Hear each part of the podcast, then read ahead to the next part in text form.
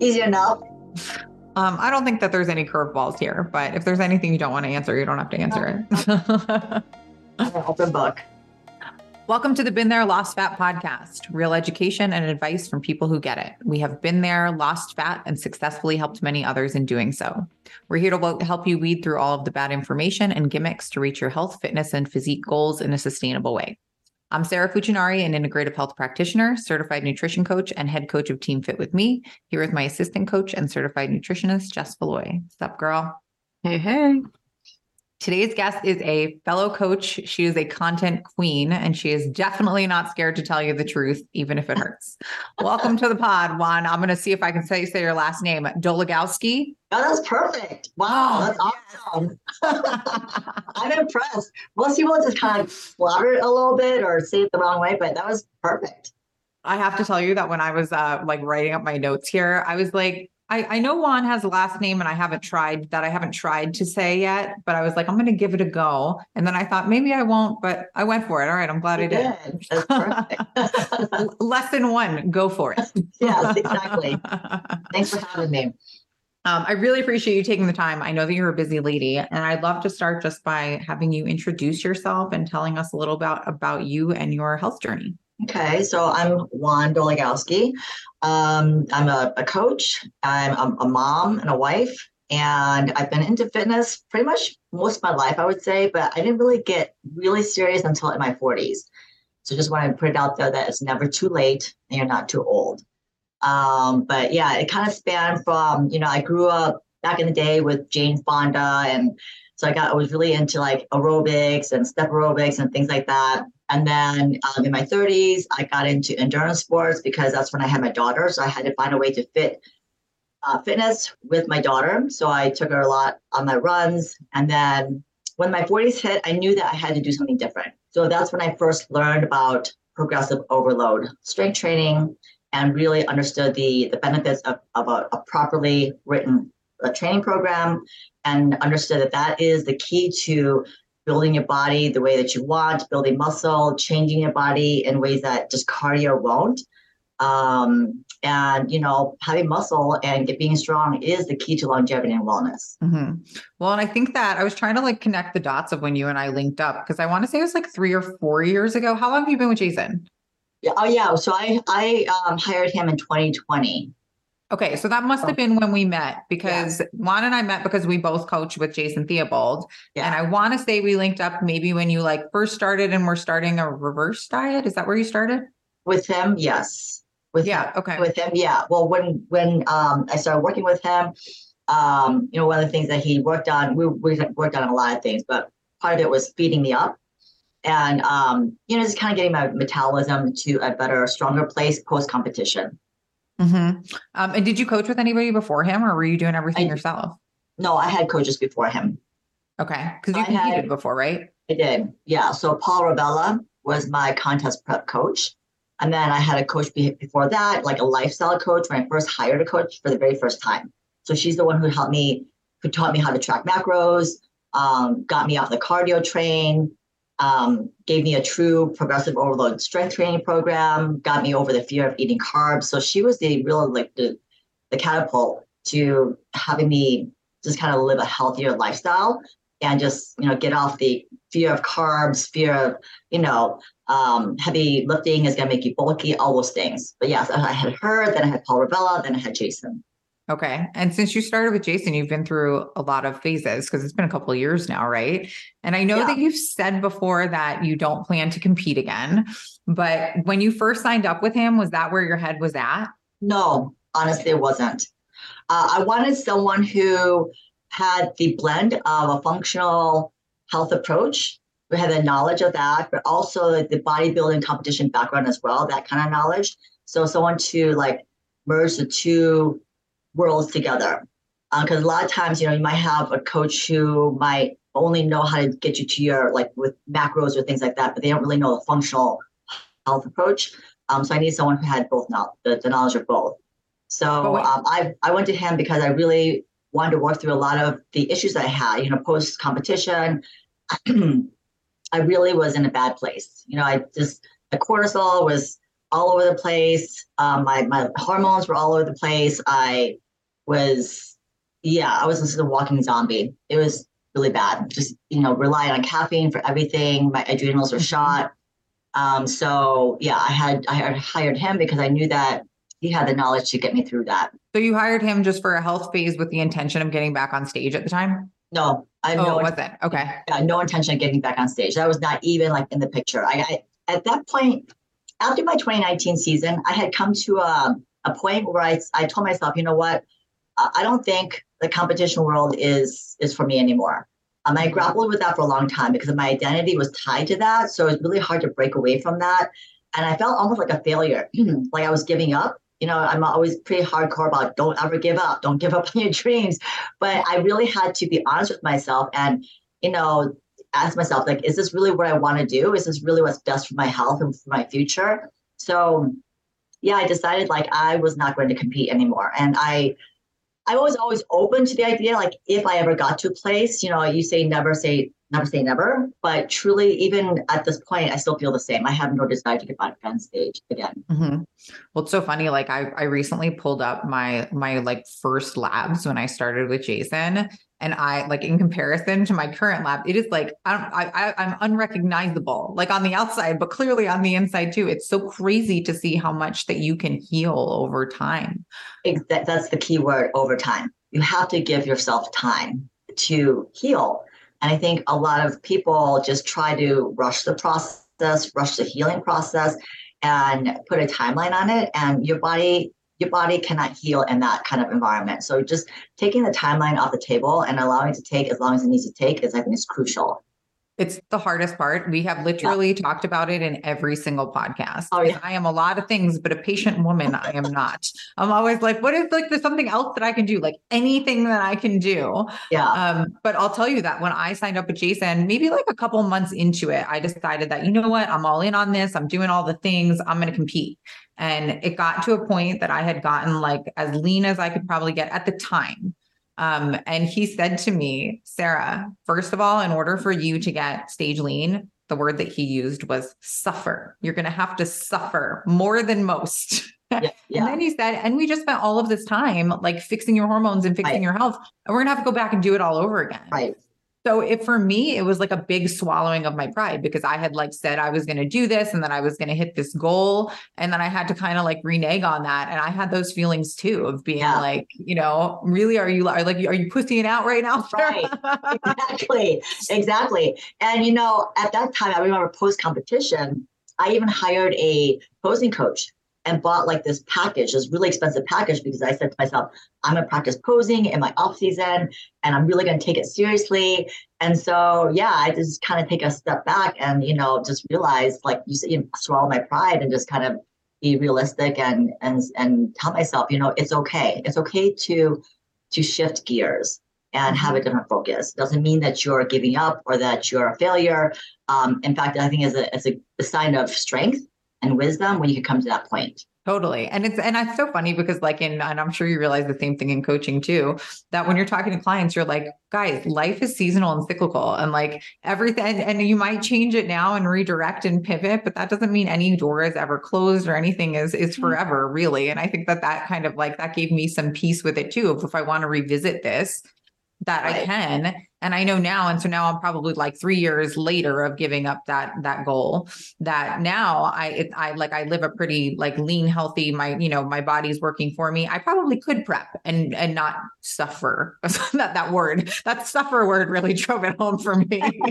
um, so maybe true. I could open that door. But I also can tell you that when I like now looking at my life um, like I like to go out to dinner with my husband. I like to have more flexibility in my life. And I don't think that that's a sacrifice that I'm willing, like, again, in the season that I'm in right now, that's not a sacrifice that I'd be willing to make. Yeah. Yeah. There's definitely a lot of trade offs and sacrifices that you have to make. And suffer is a, a real word. You do have to, you know, just get to a next level of leanness that does require a lot of sacrifice, effort, um, saying no, um, giving up a lot of things. And, you know, it's not easy. It's not for the faint of heart. That's for sure. Yeah. Yeah. Well, and then I think back to like what was my biggest problem always was binge eating. Oh, yeah. Maybe we shouldn't have binge eating Sarah on an extreme diet. Maybe that's not the best approach. So, so, with the time being a factor, I think we've all done some pretty extreme things in our life. What is the what is the, like the dumbest thing you've ever done? oh my gosh, so many things, but um, probably just you know, I, I one time I tried this thing called the Master Cleanse. Have you ever heard of that? Is that like the cayenne pepper yes. maple syrup? Yes. yes. like Beyonce did it or something, right? I don't know who did it, but it's horrible. And I don't know what I was thinking or what I was trying to accomplish. I mean, it didn't work, right? I mean, nothing like something extreme like that isn't going to work. Um, but during that time, I was just like always intrigued by, you know, experimenting with things and trying to get myself smaller um, and, you know, just kind of chasing a smaller version of myself. So I was just willing to put myself through pretty much anything, honestly. But mm-hmm. I think that's probably that kind of tops off the the list of like the dumbest, weirdest thing. I can't really think of anything else, honestly. I mean, I've tried keto, but but to support my, support my husband while he was doing it, but that didn't last. Like I just I love carbs way too much. Um, know, me too. Yeah. Uh, actually, I've I've successfully done like in middle school, I did Atkins and I would just literally eat like a pound of ground beef. And my, oh my God, with no fiber in my diet, I was so, so sick, but I didn't care because the scale was going down. And I remember like I didn't go to school sometimes because I like couldn't go to the bathroom and I was so uncomfortable. oh my gosh. That was pretty dumb. but I was getting skinny one, and that's all that really matters. yeah, that's really all that matters at that time, right? We don't understand that, you know, forget about unsustainability or the fact that you can't ma- maintain it. So, yeah, I think we've all done our fair share of weird, stupid things. For sure. And now when, when clients come to us, it's like, guys, you're literally hiring us so you don't have to do that dumb shit. Exactly. Stop asking me about 1200 calories. um, so, how did you get into coaching? Um, well, I think it, it started from my own experience of hiring a coach. Um, that really kind of like led me to coaching seriously because uh, I understood the the impact and power they had on my own life. Uh, but I was always, you know, helping others with their fitness goals. Not that I really knew what I was doing, you know, sometimes in the beginning, um, but that's kind of what catapulted it. So hiring my own coach for the first time um, just led me to that idea of like, wow, you know, I can actually help other people reach their health and fitness goals. And it's something that I love to do as well. Um, so that's how it basically started. That's exactly how I started too. Yeah. Okay. yeah. Yeah. That's exactly why I started. Well, because you, I mean, you know, I've done the most extreme thing. I've had weight loss surgery, and that wasn't the thing that was the cure for me. The thing was hiring Jason and going all in and spending the money on him, on the supplements and the blood, sweat, and tears that come along with it. And it, that's, that is the thing that changed my life. And that then I just became obsessed with the knowledge. And you are, I know you are, I see you in every single class that I take um, at this point, we should be study buddies. Um, but I know that you are like very voracious for knowledge and have found likely the same thing as me that like knowledge is power. And the more that we know, the more that we can apply. Yeah, definitely. I think it's so important to be a lifelong student. So even if you think that you know it, you know, I think that you can always learn new things or at least reinforce the knowledge that you already have. Um, and then just surrounding yourself with, with colleagues and other people that are in your community and in you know the coaching world is is nice too because you as you know coaching is a very lonely world. You're, you're by yourself. So having the support of others and knowing networking i think is very important to have longevity in this profession. I love that I, I, I find that I'm seeing more people dive into education outside of their certifications and like certifications for me that's like just so i can carry insurance. I think it's total bullshit. Um, but i love seeing that. What i don't love seeing is such a strong focus on the business aspect of it. And i know that we have to be business people. We're running businesses. But like so many of these programs are just so like they're like parasites. And they're like hire all these assistant coaches so you can make a bunch of money and three extra whatever. And it's like bastardizing what we do. Yeah. Well luckily i've never really taken any of those courses. I mean, I've heard all of them, yeah, and they sound like a nightmare. Like I can't even imagine paying all that money and then them telling you that you had to do these things that don't align with your own principles and your own goals and values, um, and then being stuck with, you know, just the debt and the stress of hiring all these people that you can't keep in the future. So Um, yeah, but I mean, your business has grown significantly.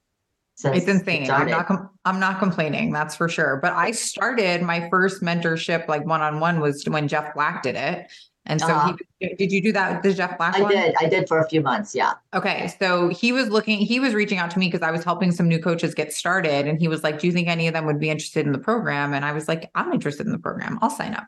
So he helped me for a little while and I saw the value in that. And then I did start looking into some of those other programs. And I almost hired one and it was $25,000 for three months or something. Was it three months or six months or something for a short period of does time? It, does it start with, does it have three letters? No, it's four letters. Oh, okay. um,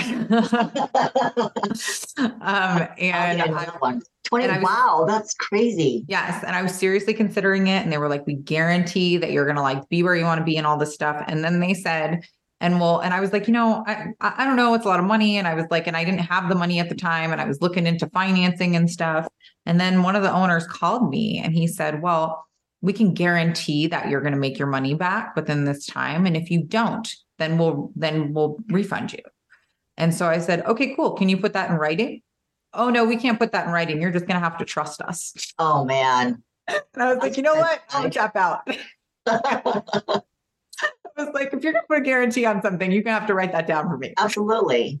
Oh so God. yeah, um, I'll, I'll, I'll, I'll, totally message you and tell you who it was. Okay. But all right. And then, and since then, any interactions I've had with those people has just proven them to be the scum of the earth. So oh, wow. so I, that feeling. To, well, I think Jess was like, absolutely do not do this. He's your sounding board. Absolutely not.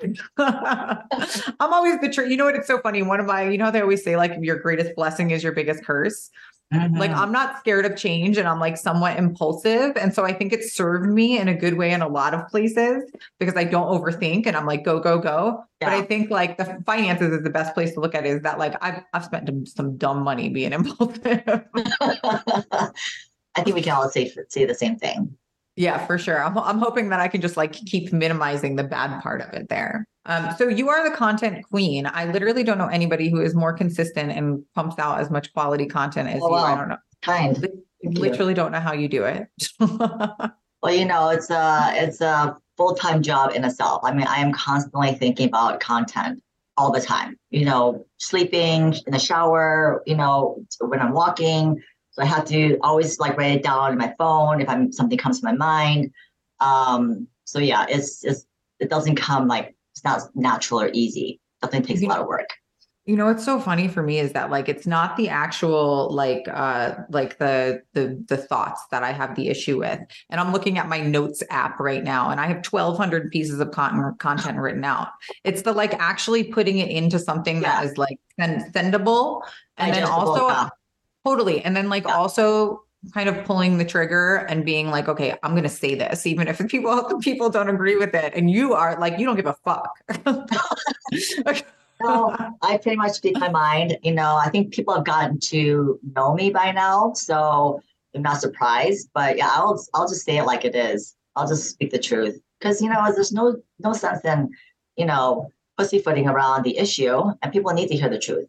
Totally. And it's funny because like in real life, I would most people would probably describe me as being like confrontational. And I don't say that as a negative thing, but I'm like a very, you know, like I I'm, I'm a good communicator and I don't ever fight with my husband because we talk like I'm just that's the way I am. But on the internet, I always for some reason I always like mute like dumb myself down and like, you know, mute it out a little bit and that's something that you never do, which I so appreciate. Um, but I always like, I don't want to get into it with a troll. And so I'm always like, I just I, like, I, I'm so hesitant to post things that are controversial for that reason. Cause I just like, I'm like, what do I care about this um, troll? Yeah. How often, how often you dealing with assholes?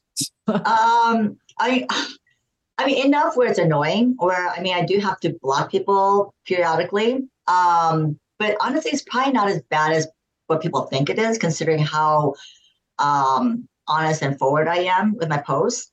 Um, I've seen some pretty nasty things from other coaches and reading the comment sections. Like I just cannot imagine some people saying those things under my post, but mm-hmm. um, not too bad. But yeah, you have to deal with it. You have to have to have thick skin.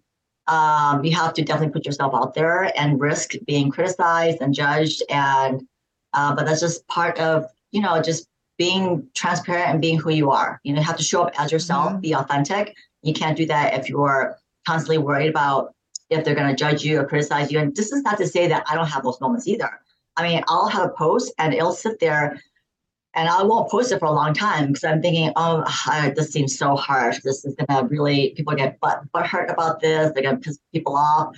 Um, but sometimes those posts actually do their best. Um, they get the most mm-hmm. um, interaction and appreciation. So, and you have to take be willing to take risk. It's just part of the game. And unfortunately, is with social media, you have to take the good with the bad. Totally. And it's so, and it, it, it, it, does, I know it's something that does hold me back. And maybe after this conversation, I'll put my big girl panties on and make them, and, and makes them and make my own hard truths. Um, yeah. But, but that, that is something that holds me back. And I know that like people that post asshole remarks, it's about them. It's not about exactly. Me. Exactly. But that it's so it's that's like the one thing that I'm like, oh, I could definitely, I could definitely take a page out of Won's book here. So some of the common, I, I kind of mapped out just like some of the common things that you talk about a lot. And you know, I'm going to start with maintenance because mm-hmm. I'd love for you to talk about uh, what it is, the value of it, why you talk about it so much, and really dive in there. You know, maintenance is such um, an overlooked part of everyone's fitness goals and journey. You know, they're always focused on fat loss, fat loss, um, or maybe even bulking. You know, and not and forgetting about this this most important part of maintenance is because this is where you should be living most of your life. And I always compare maintenance to being home.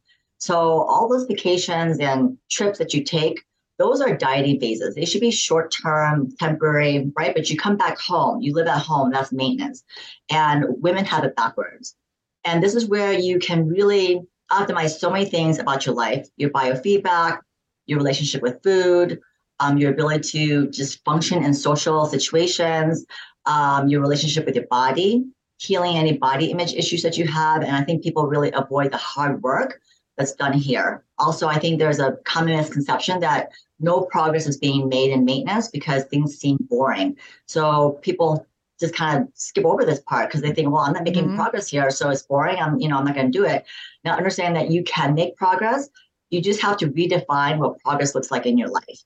And I think a lot of times people associate progress with only the scale or seeing visible changes, but it goes beyond that. So if you can identify those things and um, focus on non aesthetic wins and progress, um, you can learn to thrive here. And um, yeah, this is the part that I think a lot of women need to do a better job of staying in maintenance. Mm-hmm. I told I wouldn't have agreed with you until maybe three years ago. yeah. because I've never really done it and I never done it for a yeah. long like I've done it as like I've taken diet breaks, but I haven't yeah. gone through like a full season of maintenance. And I find that the, you know, I think that everybody can figure out how to lose weight. Mm-hmm. Very few people can figure out how to get to their goal. And then mm-hmm. a really small percentage of those people can figure out how to maintain it. And it's because yeah. they keep lazing over this part. Yes. But I think it's because we're either definitely dieting or we're mm. definitely not dieting. right. Two extremes. Right. And you know, and maintenance does require effort. So that's the thing that that people forget that it does require effort. You do still need to practice moderation. Um, it's not a free for all, and this is where a lot of people get themselves in an un- unintentional surplus because they forget about all their habits and lifestyle things that they need to maintain. And doesn't mean that you have to have surgical precision with tracking or all those habits. You can be a little more lax. You definitely do have more freedom but you still need to practice some moderation and some self-control. And so that's hard because just like you said it's usually on the opposite ends of the spectrum you're either re- dieting really hard or, di- or not dieting really hard and there's mm-hmm. no like actual middle ground um, but just like yourself, you know, I didn't really learn to appreciate maintenance until the end of my competition season. And working through all the issues and healing my body, working with Jason, um, is when I truly appreciated what it's like to really, truly live in maintenance. And I tell people it's not just a matter of where your calories are, right? It's not just like, oh, my calories, these are my maintenance calories. I am in maintenance. But I tell them it is a state of mind. Is how are you living your life? Where is your mindset? You know, how are you still looking at your body? You still, you know, nitpicking at your body, or still do you still have one foot in the dieting pool that you want to do, you know, go into, and it's truly immersing yourself into the actual life of living at maintenance. And I wish that uh, there was a better word because I feel like maintenance like comes along with feeling like you're not progressing. Exactly. And so whenever I say maintenance to somebody, like I wish that I could come up with a better word for it because it's it's not just necessarily it's not maintaining. There's still you're right. still progressing just in different right. ways. Right. Um, exactly. And, and I don't think I like so I got to my like maintenance place maybe two years ago for like for real. And I was still uh, a higher body fat percentage than I would like ideally like to be. Mm-hmm. But still quite lean. But I got to the point that again, I'm gonna bring that suffer word back. That like checks and balance wise, I was like, you know what? If I'm if I have a little bit more body fat than I want, but I get to have that freedom and flex. Maybe I'm just gonna I'm just gonna be okay with it. Like I because you know I've been I've been suffering with this for over 30 years. So I was like, you know what? Maybe it's just good enough. And I don't think that there was anything wrong with me doing that. And but and and I did still have the layer of that pressure of this is what I do for a living and I have to look mm-hmm. and be a certain way. Right. But I'll tell you that once I got into that mindset, it's taken a really long time. But now a couple years into maintenance, I just as a byproduct, I'm like the healthiest I've ever been. I'm the leanest I've ever been. I like I look the best I ever have, you know, and it's super easy. Like I hate to say that because but it's super easy. Like it's not this isn't work anymore. It just is who I am. And it's crazy because that wouldn't have happened, I think, unless I got okay with just like being a little bit like a little bit softer than I wanted to be and yep. just being like, all right, I'm just gonna live this way. Yep, yep. That is the hardest part for a lot of women is accepting that the body that they have in maintenance might have a little more body fat on them than they would like. So mm-hmm. it's hard to come to terms with that. And I think that's one of the biggest struggles that people have with actually allowing themselves to truly live there is that there's this still this constant internal struggle between the body that they want to have at maintenance and the body that, that their body thrives the most at maintenance. So mm-hmm. there's a disconnect. So um, that's when I felt like that's when I was truly able to fully immerse myself when I kind of let go of having wanting to be a certain um, level of leanness, having more body fat on me than I wanted. It wasn't terrible, but it was like, eh, you know, um, not my favorite, but still, this is where your body thrives. So, helping women understand to not hate their bodies for thriving at the level that the body fat that they have, and that's that's hard.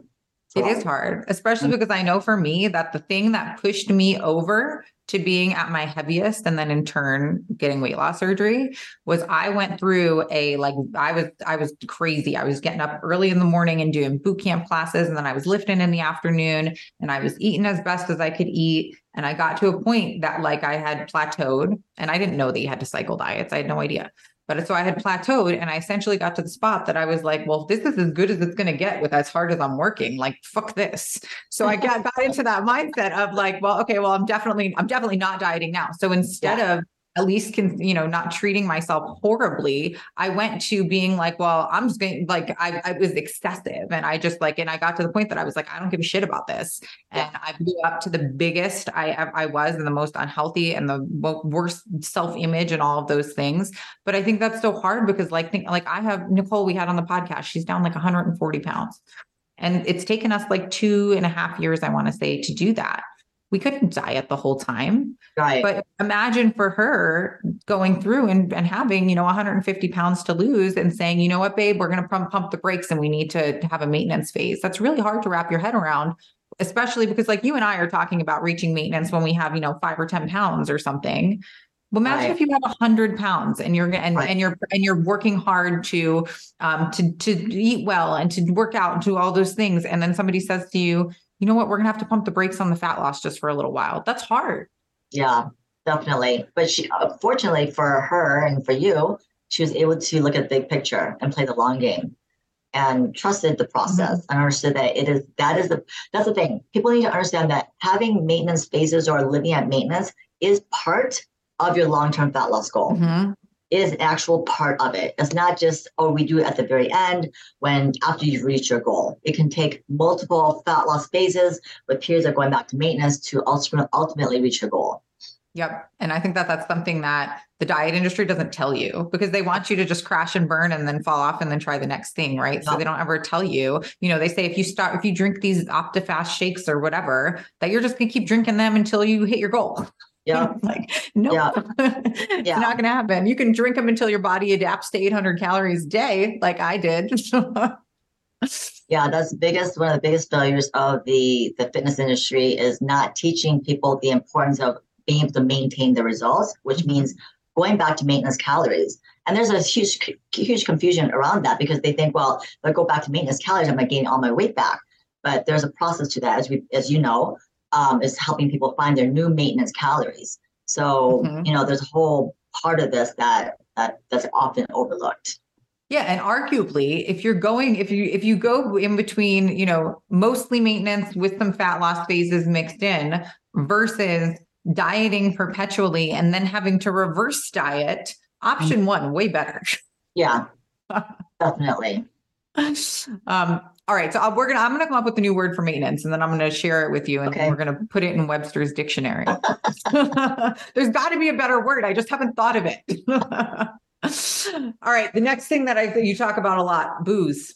And it's something that comes across my desk a lot too. Tell me about your journey with alcohol and thoughts. You know, I didn't really drink that much growing up. In fact, I was one of those kids in high school. I didn't drink. And I really didn't start drinking until basically after I had my daughter, so in my 30s. And um, and the stress of work and things like that. And uh, it's not like I would not have considered myself an alcoholic, but I did drink every weekend and even a few nights during the week. So maybe someone else might classify that as being alcoholic. I'm not sure. But um, so I use it to cope with stress, uh, anxiety, um, to help celebrate, to feel more social. Um, so all the reasons that everyone else does. Um, once I became serious about my health and fitness goals, which was when I hired my coach uh, for the first time, that's when I truly understood that it really had no place in my life. So I know that, you know, a lot of people might preach, you know, moderation is okay and all that. But I think when you truly understand the impact that it has on all your bodily systems, your thyroid, your gut, liver, sleep, all those things, um, you just know that you have to reduce it significantly or eliminate it. For me, it's, it's easier to just eliminate it completely. Um, and so now I am very open about my thoughts on alcohol. I'm not, I don't shy away from it. I know some people don't like it, but uh, I'm just here to to spread the truth because I I know the impact it had on my life when I removed it. So you don't realize it fully when you're constantly partaking in it, even if it's small amount, right? Because some people it might literally just literally just one to two drinks a, a night and that's it. Um, but until you actually remove it, understand the impact, you really don't understand fully.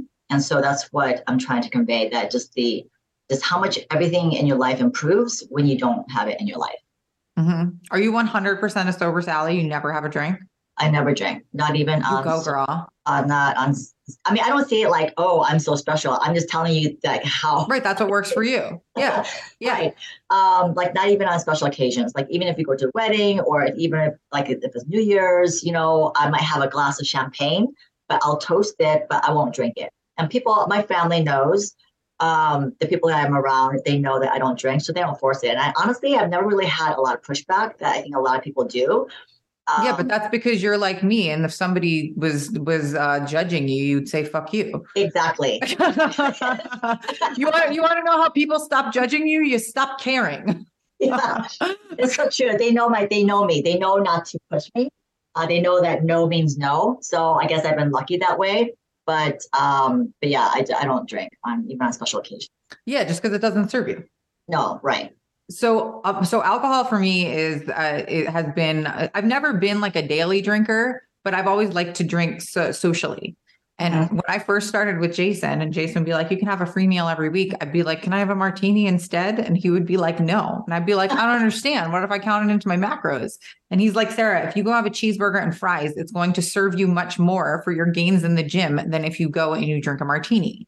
And mm-hmm. it t- and it was really hard because also when I started with Jason, I was still single, so I was dating a lot, oh, and that's okay. like what you do, right? And so when right. you start, yeah. And so and for me, like again in maintenance now, um, you know, I'll have I'll I'll have a like a drink or two once a week, and I think that's probably the most I can really push it luckily for me i can't drink enough to I, like i get sick very easily yeah. so i can't really drink enough for it to cause like so much hangover harm or any of those things right right because um, it makes me physically ill which is probably a red flag that i should stop drinking altogether but socially for me it's like worth it for me to have that check and balance if I'm trying to change my physique, it can't be a thing. It just it just can't. It makes such a big difference. But yeah. I co- but the way that I coach my clients is I come up from a place of I'm going to educate you. You're a grown ass woman. I'm going to support whatever you decide to do, but you need to know how this is affecting you. Um, right. What are your conversations with your clients, or are you like Jeff Sue and you're just like you can't drink it all? Really depends on what their goals are. So, like if they are in a gut healing phase, I say no. Like you mm-hmm. cannot have alcohol. Um, but I tell them if you do have alcohol, please let me know. I don't want you to hide it from me because I need to understand like the consuming. So, you know, I tell them I lay that lay out my expectations, but I also let them know for sure that please do not feel like you can't you can't tell me if you do. Um, I just explain to them the situation, like if they're trying to heal any hormonal issues, gut issues. Um, if they're in a fat loss phase, I tell them it would probably be best if you don't drink alcohol um, because you are trading alcohol for food. And, um, you know, but again, if you do, let me know. So it's, it's kind of like that. I don't tell them if you drink alcohol, you're out, you know, like that. But I just try to help them understand the the trade offs mm-hmm. and the consequences. Yeah, I, I'm similar with that. It's just like because and for the same reason that I don't want to nurture a dishonest relationship. So I never right. want to set somebody up in a place where they're going to feel ashamed to tell me something right. because I'm a neutral third party. You're a neutral third party. I'm not emotional about your journey. Um, I'm going to educate you. I'm going to support you. I'm going to hold you accountable. But I don't have my own children for a reason, so I'm not going to parent and babysit you. It's up to you what you want to do, but I at least need to know what's going on. I always say I can't. I I, I won't. I'll never judge you. I'll never shame you, but I can't help you if I don't know what's going on. Exactly. and this helps to understand, like, you know, let's say their weight spikes up three pounds and they say they've been tracking all the macros, but they, you know, went and had three drinks or, you know, this kind of helps paint a better picture of what's going on so I can help them understand like why the, your weight might have spiked or what's going, you know, what of what's contributing to how you're feeling. So if I don't have that information, it's really hard to put the pieces of the puzzle together. Yep. Totally agree. It's a tough thing and it's tough with socializing and our just our culture and all of those things as well. But just like nobody's going to notice if you order chicken breast and a baked potato at a restaurant, nobody's going to notice if you get club soda. right. Because I think so much is that we always think we have this perception of like what other people are going to think of us. Nobody gives a shit. I have whipped out a food scale at a business dinner with no shame and nobody cares. like literally nobody cares yeah. Um what's on your plate or what's in your glass and i think that we lose sight of that often. Yeah. All right next topic. Uh I, I okay so you know how people post uh, often uh, huge accounts? You just need to follow the 80 20 rule. Well i know for me that if i follow something 80% that i would be 50 pounds overweight um, because my maybe not now i have more flexibility but if i wanted to be in a fat loss phase or change anything or health loss phases or health gain phases rather um, there's no circumstance where 80% would get me where i wanted to go. And i love that you are so upfront about being like you know listen if you are very overweight and you have never dieted or exercised before 80% is going to do you just fine. But for the people that I encounter, and I would imagine the people you encounter that have done tried to do it themselves a bunch of times, 80% isn't going to cut it. Mm. Yeah, so I really have to align your um, expectations with the kind of level of effort that you're willing to put in. So I find that the the more lean you are, the you know the less overweight that you are, that the 80% is just not going to cut it. You have to mm-hmm. be more like 90% and even closer to, and that you can't be perfect necessarily, but um, the level of adherence and compliance that's required to get to that that level of leanness, it becomes that much more smaller. So you have to be just just be, understand what you're getting into, and because I think a lot of people give this perception that you can only put you only need to put in like X amount of effort to get like let's say you know B or C effort to get A results. But no, you have to be able to put in that much more effort and compliance and adherence to get to that next level of leanness. Right. And I like and I, and I know that everybody wants to be like fuzzy rainbows with their with their posts online so that people they get signups and get people to, to start their diets. But it's it's just not the truth. Like I have seen in practice that 80% doesn't work for most people that have attempted to diet before. Right. And I think just the level of awareness eh, that needs to be made because I think people really maybe they they maybe it's the accounts that they follow who they they do all these things and still can get away with it. But you know, I think I talked about this recently. Like, um, just every little bite, lick, and taste that you you do, like every time you go out and every time you guesstimate, all those things that you feel like you can kind of cut corners on, um, it's not going to fly. Um, it, it, all is enough, just enough to take you out of a deficit. I mean, 100 calories, it's that, that's not much, but that's literally enough to take you out of a deficit. So mentally, you're in a diet, you know, you're trying to be, you know, following the, the plan, but physically you're not. And that just literally will drive you nuts and make you feel like you're not making progress. Totally, totally. And I had I had a client that uh, she's she's been like kind of stuck at at like one spot, and I was like, you know what, girl, we're we're about, we're gonna have to switch gears and take you out of this fat loss phase. But before we do, I'm gonna go ahead and I'm going to write your meal plan, and you are going to not miss a minute of cardio this week, and I want to see all of your progression in the gym. Oh, look who's down three pounds this week. Um, so it does matter. And she was probably at like 90, 95%. Like she was, there were little things, but I like tweaked a couple little things and I was like, just do the program the way that I wrote it. And it made all the difference. And it just goes to show that like you sometimes you have to put in more. And I think that that loops into the comparison game too, because people will say, well, so and so just started eating a salad once a day and she's doing great. Mm-hmm. Well, what's what's her history? Where is she at? How far does she have to go? Where are all these things? And I think that, you know, that comparison game comes in so often when it's totally fucking irrelevant. Absolutely. It's, just, it's the one of the biggest progress killers. I mean, mm-hmm. I, it's natural to compare, right? Um, to use someone else as a barometer. And that's fine if you if you find inspiration out of that to help you do better. But most times it's not. You're just using it to compare in a negative way. And when you do this, you're you're gonna have more anxiety and you're not gonna feel like you're you're good enough because it's always gonna seem like someone else is um, doing better with you know less effort than you are. Um, so eh, there's so many variables you just cannot compare. And I know it's hard. Social media makes it really hard not to compare, but you really need mm-hmm. to learn to keep your blinders on and stay focused. Yeah. And when I was considering competing, I totally would like play that comparison game because that was like I was because I was looking at a, a, certain mold that I wanted to fit, right? It wasn't just about being the best version of me. It was about what's the criteria that I'm gonna have to um. fit here. And again, once I let go of that, I gotta tell you, Won, I, I have not, I've spent less time looking at myself and picking my body apart than I ever have. And I happen to be the healthiest I've ever been and the leanest I've ever been. And I'm, and I'm, I'm beating myself up the least of all time. Yeah. It's funny what happens when you really focus on the things that truly matter. Right. uh, you know, then, then things actually do fall into place. Like, you know, when you focus on internal health and healing, the things that you need mentally also, um, aesthetics has no choice but to follow. Yep. But people have it backwards. They just focus on aesthetics. Um, and then they eventually get to a point where they have no choice but to focus on internal health and try and tell people like, do it the right way. right. Learn from our mistakes. Come on, learn from our exactly. Mistakes. My my husband always says, um, if they would just listen to what you say and do what you say, they'd be they'd be already be at their goal. Exactly. I'm like, I, I, mean, I know. I mean, the, the, my program works 100% of the time, and yeah. I know yours does too. So, guys, just do what we say; it'll work. It's, it, and, yeah, it's, exactly. and it's worth the effort. Exactly. I just, I'm like, gosh, if you just would execute, just follow what I have planned, you will see results. I just know it. But then, you know, you just pick and choose and things that they want to do, and I don't know. So it, it just makes the process slower. It's true. It's true. And I'll tell you that when I signed up with Jason, if Jason told me that I needed to have three servings of dog shit a day, I would have eaten that. um, it, but it's just so interesting the different mindsets, you know, with me, with me investing like that time, that money, that like just my soul into coaching and signing up as a client. I was like, I'm gonna do whatever he says, the best of my ability. It wasn't, was I perfect? No, I didn't even know how to count macros at the time, but I did the best I could.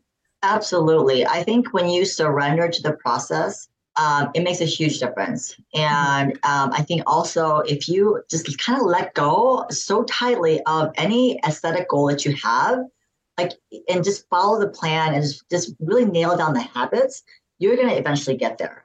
So, um, yeah, I, I just remember with Jason also, there, I think probably everything that he asked me to do, I didn't want to do. Like, I hated every part of the process. But I told myself, you cannot pick and choose the things that you want to do. You have to follow the plan as much as you hate it, um, you have to trust the process and you have to surrender to the process. You know, you came to him to help you, and uh, it makes no sense to start doing the things that only you want to do. So, and one of the hardest things for me was going from five days of training to two days of training. Like to me, mm-hmm. that was like a dagger in the heart. I'm like, are you kidding me? What the hell is this? Um, but I knew that if I didn't do it, uh, I just like, what am I doing? Like, why, why am I paying him all this money? So um, I just learned so much about myself and just everything throughout the process. Just, Mhm. you know, how your body will not fall apart if you train less, if you bring down the intensity. Sometimes you have to do less to get more out of it. Um, it was such a valuable learning experience. And I actually um, am grateful that I had to go through that. I learned so much, I grew so much um, throughout that entire process. And um, sometimes, you know, your struggles are your your biggest victories. Yeah. And sometimes it's like, you know, just give it a go. What's the harm? Give it three months. If you if you if you do your very best and go all in for three months and you genuinely see no value, then sure, go do it your way. But your way ain't working and my way does. all right. So I think that we covered most of the bases here. What would be what would be your biggest piece of advice for somebody starting on their health journey? I think one of the things is to remove a timeline.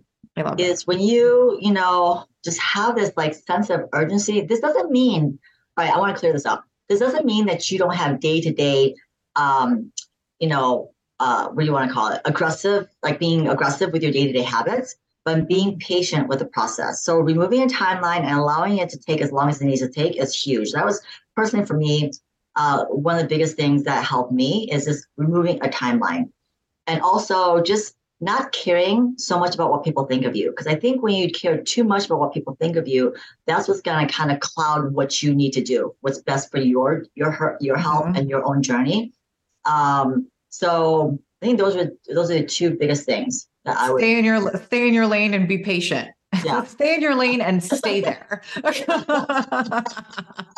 Yeah. So, what would be one piece of advice if somebody's starting their journey and hiring a coach to guide them, aside from just do what we say because we already covered. that. um, give yourself grace. You're you're not going to be perfect. Mhm. You know, no one expects perfection. And the people that you look up to, it, this taken them years to get to where they are. So give yourself grace. Don't expect to be perfect, but you know you got to put in the work. You still got to put in the work, and it, don't expect it to be easy. Um, I think when people try to, they think that it's supposed to be easy. That's when they get discouraged. Um, understand that it's going to be challenging because change is, is not going to be easy, but it's going to be worth it. Mhm. I always say if it was easy, everybody would fit, everybody would be Exactly. thin, and everybody would be a fucking millionaire. Yep. but they're not. Um, Yeah. And I and and you know what? I totally agree because I always think it's so interesting when it comes to this health and fitness thing that we have this like idea that we're just going to flip a switch and we're just going to do it. And I think that the so the missing piece in all of this, and it's probably from all of these like cookie cutter programs, is that we don't embrace the fact that this lifestyle is learning a skill. And like Mhm. any learn any learning any new skill, it's going to come with lots of practice, lots of repetition, lots of failures, lots of getting back up and, and doing all of those things. And I just think it's so interesting that we don't look at this as learning a new skill when that's exactly what it is. I think it is. Yeah, absolutely. Yeah, we're not going to expect someone getting on a, a bike for the first time to get it on the first time. You know, Mhm. we're going to expect to be fall, to fall and scratch yourself, but you better get up though. Get it. Yeah, you're going to suck at the beginning. My analogy my analogy is usually about golf, and I say you know that you're going to suck and you're not even going to be able to leave the driving range for a while. Stay there and keep swinging. Yeah. um, all right, and now our fun closing question: If there was one food that could be calorie and consequence free, what would it be? My gosh. Um, I love I love a good cheesecake. Oh, okay. I like it. I had a client who told me she was craving cheesecake and she was like obsessing over it. And I was like, girl, let's go have a piece of cheesecake. I'm not going to ask you to figure out how to how to satiate this craving. And she was like, it was so good. And I was like, there's time and place for everything. And this was an appropriate time for you to have that slice of cheesecake. You didn't have the whole cheesecake. You didn't eat it in your car. You went, she went to her husband with her husband and had like a nice piece of cheesecake. Yeah. Nice. That's nice. enjoy that. Yeah. All right. So then where can people find you? I'm sorry, you cut out there. No, that's okay. Where can people find you so that they can get some Oh. more Won wisdom, so they can get more Won wisdom beyond this podcast? Um, I'm I'm most active on Instagram, so Won D Wellness. Um, I also have a well, uh, website but with the same name, www.wondwellness.com. Awesome. And if anybody wants to ask Won questions or reach out, she is like super up in the DMs and super happy to talk to anybody too. So don't be scared, even though she's a content queen and has lots of followers. Yeah, I try to I try to answer DMs, all the DMs. I obviously I can't get to every one of them, but I really do try to answer all the DMs. So you yeah. always you've always been good about that, and you've always been like so warm and so welcoming and so welcoming for anybody's questions as well. Um, and you've been such a great resource and ultimately friend to me over the past couple years too. So thanks for that. Thank you. Thank you. You're my perpetual classmate. I love seeing you in the class. right back at you, girl. Well, thank you so much. I so appreciate it. This was fun. This was an easy one. Thanks for having me. Really appreciate it. yeah, we'll we'll talk soon. I'm sure. Thank you for listening to the Been There Lost That pod- podcast. Our motto here is do it right so you only have to do it once.